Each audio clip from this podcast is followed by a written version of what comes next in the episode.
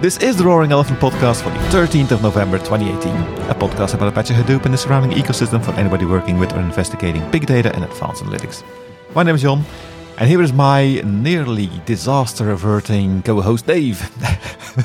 Indeed. If I can offer one piece of advice to everybody, it would be never ever attempt to clap your hands while holding a cup of coffee. A cup of scalding hot coffee, I hope.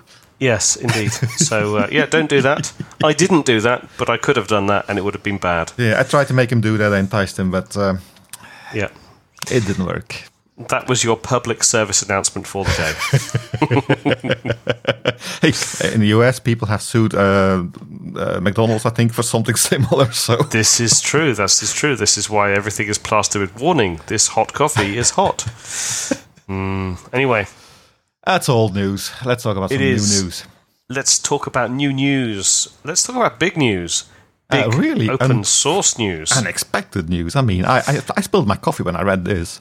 Well, I mean, so I worked at Red Hat for a number of years, and there was always, as with any big corporate, there's always the rumor mill circling round about, is so-and-so going to buy us, or so-and-so, and it would always be, it would flip between whoever was the partner of the day, whether it would be sort of someone like Microsoft or Oracle or IBM, and you sort of always thought, well, you've got to be very careful with that because what are you really buying? There's no IP per se. Well, it's all people. IP.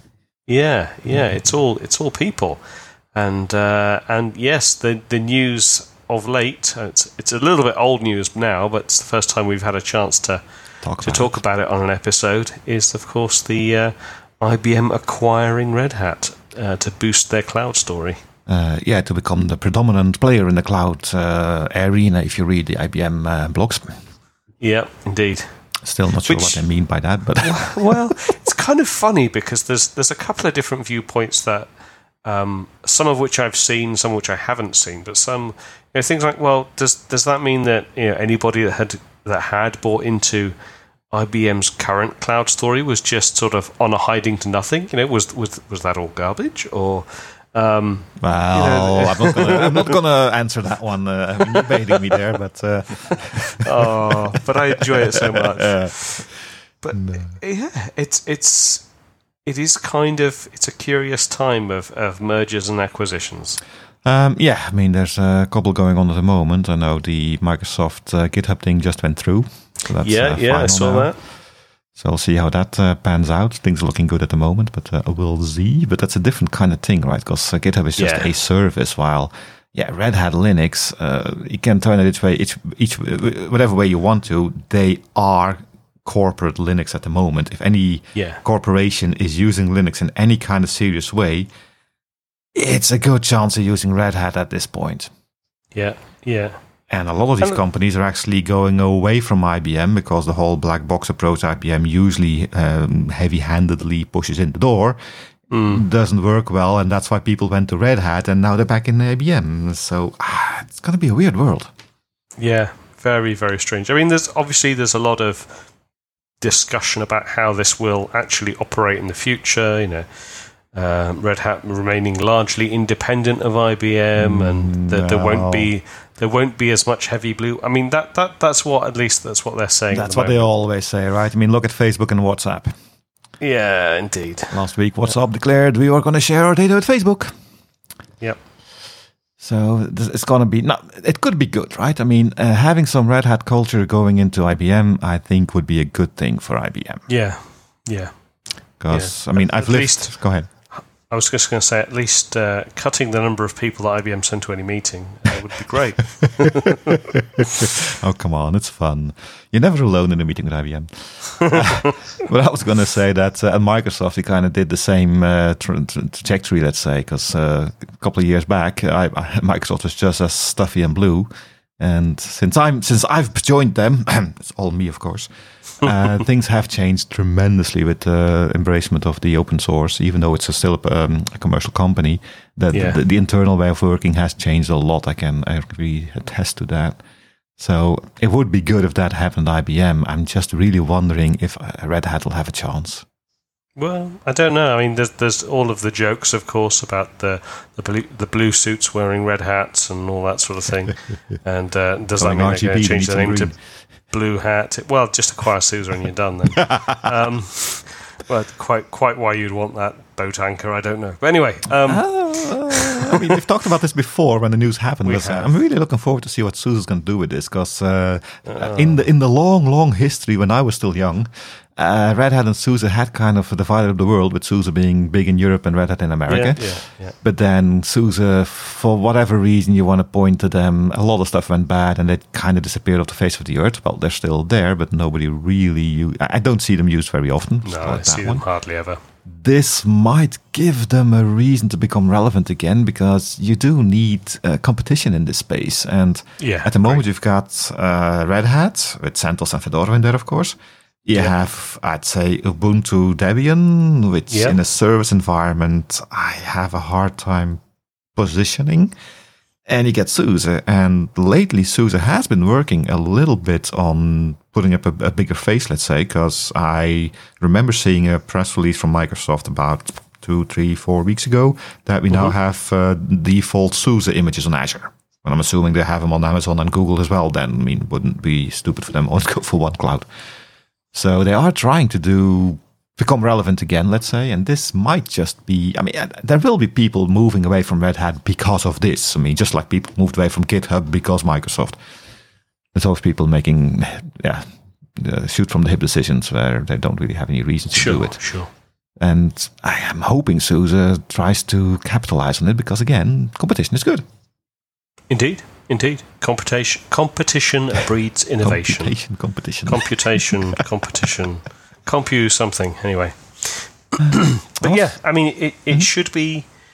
It has the potential to be good, and it has the potential to be interesting. I do feel sorry for... Well, yeah, it's very much in the execution, but I do feel sorry for people that have been blindsided by this and that are very much directly affected by it. So my thoughts go out to everybody.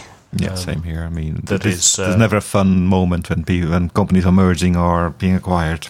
Yeah. Uncertainty, it's always bad. And I mean, everything stagnates a little bit. But let's hope it's growth for the future. My only worry is, and as far as I know, none of the announcements even touch this, is what's going to happen at CentOS. Well, my guess would be that there'll be no change, but who knows? It could go like MySQL and Oracle. I mean, MySQL, and now we have MariaDB. Mm-hmm. And that would maybe not be a bad thing, but that's, I remember when CentOS went in with Red Hat, that was... I could be totally wrong here, but I was told that was actually Red Hat saving the CentOS movement because they needed not just money, but also the backing, the back office, let's say, to put it all together. And since they were binary compatible, it made sense. And I always kudos to Red Hat to have CentOS alongside their official offering there. That really works out well for me in my little private lab I have going on here. But... I'm not sure if IBM is going to keep on doing that, because I mean, they'll have Red Hat, they'll have Fedora, and they'll have CentOS. I can see them keeping Fedora on, because the long-term stable Red Hat and the bleeding edge Fedora, that's nicely complementary. Yeah, you need somewhere to test out your wares. Yeah, and you just keep it sexy as well. But CentOS is not there to keep it sexy. CentOS is there, let's be honest, to use Red Hat without paying for it. Yeah, sure. I mean, here at home, I've got a lot of servers. I play a lot around with virtual machines. If I had to pay Red Hat for every license there, that would be painful. And Red Hat doesn't require me to do that, because they have CentOS and they have a lot of free versions of their commercial things. I mean, I'm also using the Foreman, for example, for my infrastructure management. Mm-hmm. I don't need to use satellite.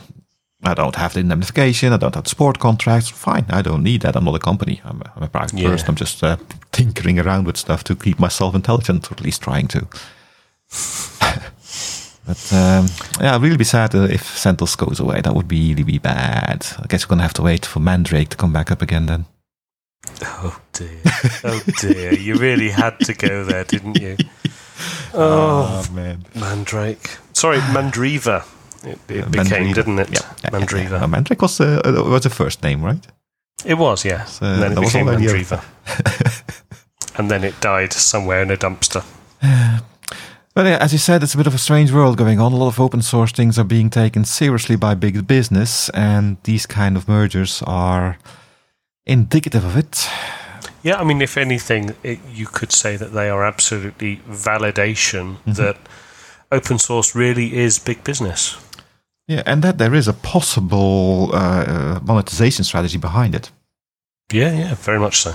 Because a lot of people always kind of laughed at Red Hat that they would never be successful in business and their monetization was garbage, never going to happen, you can't make money on open source. Well, let's hope for IBM they were wrong. Well, I mean, the $34 billion suggests that they're fairly certain about what they're doing, so time will tell. If you want to go there was a hefty premium on there, and apparently it was because they were afraid that other entities would make a competing bid. But that was a big pile of money. Yep, indeed. Hoping that doesn't come back to bite them, because if you buy something for a lot of money, you kind of expect revenue from it, right? Yeah, very much so. And yeah, that will almost certainly be something that comes on further down the line. There's bound to be some squeezing and some retargeting. So no, I'm happy that's happening now and not 5 years ago, because in the last 5 years, IBM has really put a different face on their open source strategy as well, right? Mm-hmm. They've been a lot more. They've always been pretty involved with committing software to open source projects, various open source projects. But in the last couple of years, I've been even more vocal about it.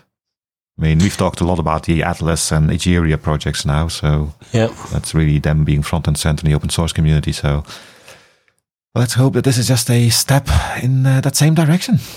Yeah, indeed. And let's hope they keep on making Linux for Intel processors, not just for PowerPC. Oh, God. Anyway, moving on. Yeah, it's big news. We'll keep an eye on it. And if things change, we'll probably revisit this subject. Yeah, definitely. Moving on. I've got a little article and you're not allowed to talk about it because, you're in that little open source merger thing yourself. And I happen to have a blog post from Cloudera where they're actually talking about their new CDH Enterprise 6. And particularly this blog is about their Apache Hive 2.1 inclusion in there.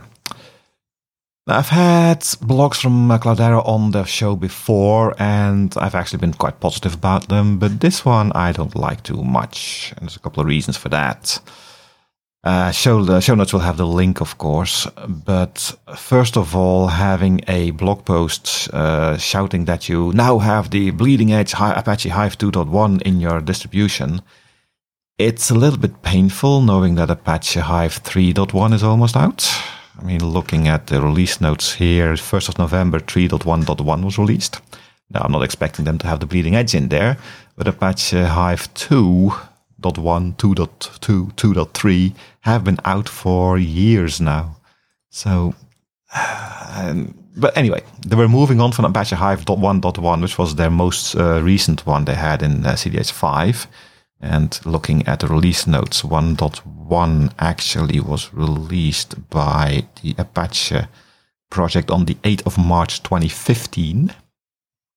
But there's a couple of other things in there which really annoy me, let's say, because, well, not annoy, but I'm actually fascinated by the track they're using, because they're really going heavy on the HOSS, as they call it, and I had to really look it up. It stands for Hive on Spark, and that's basically how they're going to do their new Hive infrastructure, totally basing it on Spark. And that also explains why I was actually puzzled by this. The release notes actually say that their Hive 2.1 does not come with Apache Tez, so I was thinking that they're still doing MapReduce.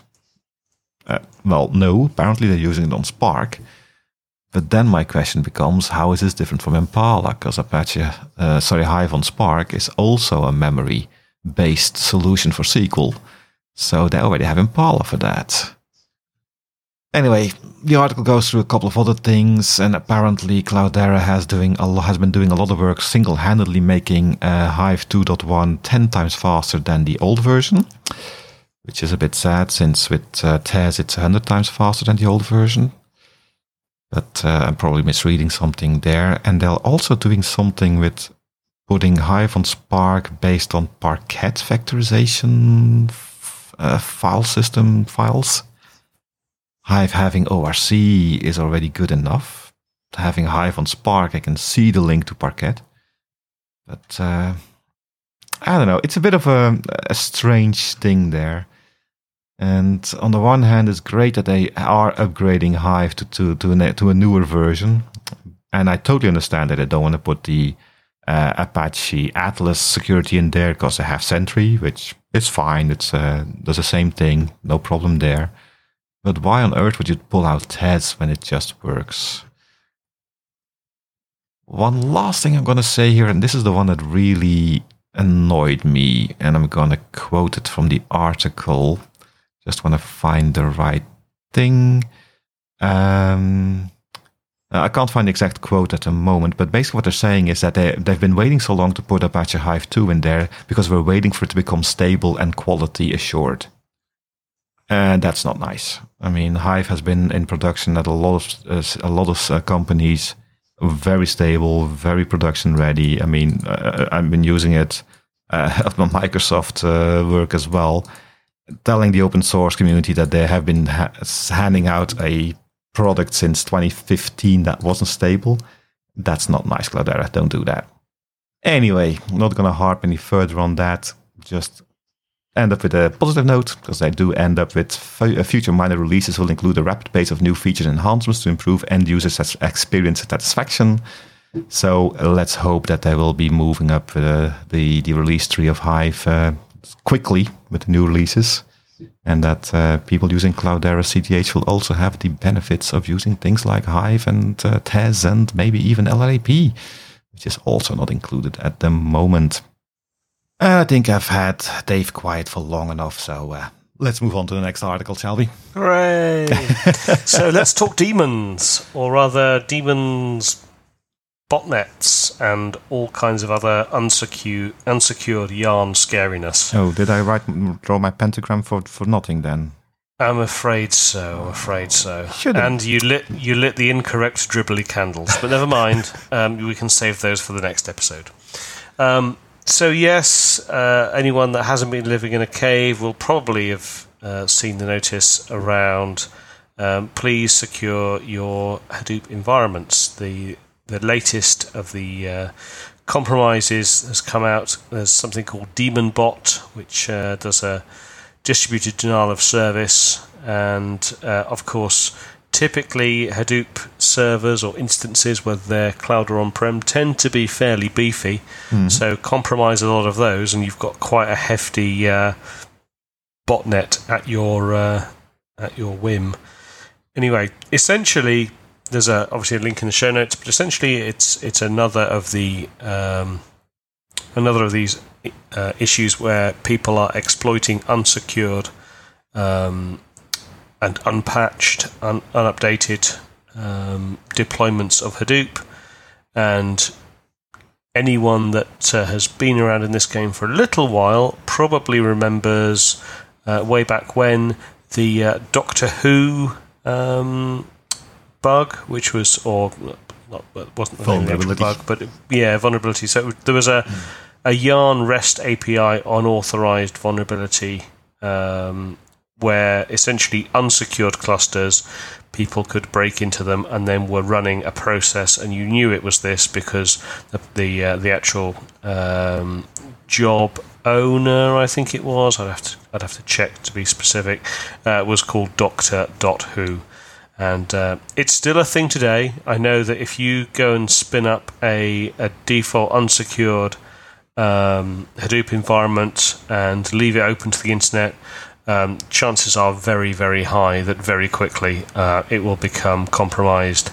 And that is still a thing. This new DaemonBot is just the latest iteration of these kind of things. So I suppose the second public service announcement of our episode is, please, just, first of all, block off all access to anybody that's not you. If you're spinning up a sandbox, all of the clouds providers have methods of setting security groups so just your IP can access them. Mm-hmm. If you have something more complicated in place, that's great. You know, virtual private networking or anything like that, awesome. But for the first part, please just prevent anybody else from accessing. Beyond that, obviously the next step has got to be Kerberizing the environment and things like that. But just simple steps of ensuring that no one can directly connect to your environment will already make you much, much safer. Yeah, I do want to say, though, that this isn't just a Hadoop thing, right? This is any server you have connected to the internet. You have to configure it and secure it. I mean, I've got a couple of servers running on the internet as well for myself. I mean, talked about it at the beginning of the show. Mm-hmm. And, for my little stupid mail server I have there, I get thousands and thousands of SSH trial logins. Yeah. I get port scanned all the time. You have to just... It's a dangerous place out there, people. Be prepared. Wear protection. Indeed. Go ahead. It's been an episode full of public service today. Yeah. We're just doing the world good. Well, we hope so. Or at least not making any worse, anyway. Well, actually, looking at a little, you have two graphs in the article you have here, and while you see a rise in a certain amount of time, it doesn't really go up exponentially or anything like that. No. Now, that could, of course, be two reasons. A lot of botnets kind of stop themselves from becoming too widespread to avoid detection until they need to do something. Or, and I'm not sure if I'm being too rose-colored glasses here, but a lot of the time when I want to try something out, I spin up a quick cluster, try my thing, leave it running for an hour and kill it again. Yeah. And I don't spend time protecting it. I'm guilty. Because I know I'm going to delete it anyway. It's not going to have any data I care about and whatever. I just want to get something done quickly, check a version of a library with I don't know what else. Yeah. A lot of those will get infected directly. That's obvious. And maybe this is just that at a certain point they covered all of those clusters and they couldn't grow any further anymore. Possible. There's also some comments in the article, and I've seen a few other articles about this, that the numbers aren't really known to any degree of certainty because there's... the way the exploit works, it's not like the infected machines then scan out and try to further exploit. So there's no easy way to find exactly what's going on and what the numbers are. So it's sort of we've got some estimates, but as you say, it could well be that the ephemeral sort of process of these things spinning up and then being killed off could well be stopping things from going too crazy. What I also miss here is that they're not actually telling us how to clean your system. Yeah, I don't know about you, but I've never... I mean, unless you have a machine or a service compromised that you really care about, in most cases it's better to nuke the entire site from orbit. It's the only way to be sure. Yeah, that was my point actually, because in Hadoop the whole thing about if it looks a little bit strange, kill it and reinstantiate it and reboot it. That's the way to go, so definitely do this. Anybody with Hadoop cluster should have two head nodes as well, so you can do it with head nodes too, and you should be able to do this in a reasonably fast and in unintrusive manner, so it should be fine. Indeed. But as long as they're computers, people will hack them. One quick thing though, you were talking about on the clouds that all cloud providers have stuff to mitigate this, to close the doors. You're right, of course. I don't know enough about the other clouds, but I do know that for Azure, for instance, we also do active scanning for known vulnerabilities. Pretty sure the other guys do too, because I know I actually had a small HD Insight cluster running, which I forgot about, and I got an email, you didn't patch it, it's Yarn, blah, okay, sorry. So just to say, it can happen to everybody, even you. Yep, indeed. But never me. Yeah. Well, occasionally. I mean, it's good that this thing happens from time to time, because that makes people not become complacent. Indeed. And obviously, we need to make sure that if you're following the majority of the best practices with this, then you should not be diving down these kind of rabbit holes too often. There's always going to be things that will come out of the blue and zero-day exploits and all that sort of thing. But for the most part, take enough precautions, have defense in depth, and you can insulate yourself from a lot of the noise.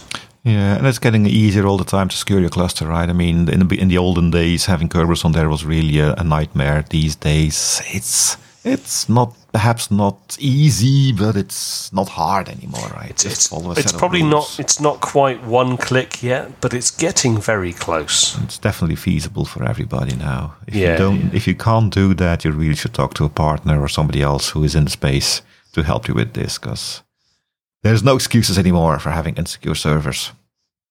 Agreed. Unless if you're on that public service announcement laden completion. Yes, go ahead. Anything else from you? Nope. Finishes off. In that case, that is all the time we have for today. We hope you enjoyed this public service bite-sized big data. We'll be back next week with a brand new episode. Until then, please go to www.roaringelephant.org, where you can find more information, including a feedback form. You can also follow us on Twitter using the @HadoopCast tag, and contact us by email to podcast@roaringelephant.org with any thoughts, comments, criticisms, and other feedback. Until then, my name is Dave. And my name is John. And we look forward to talking to you next week. See you then.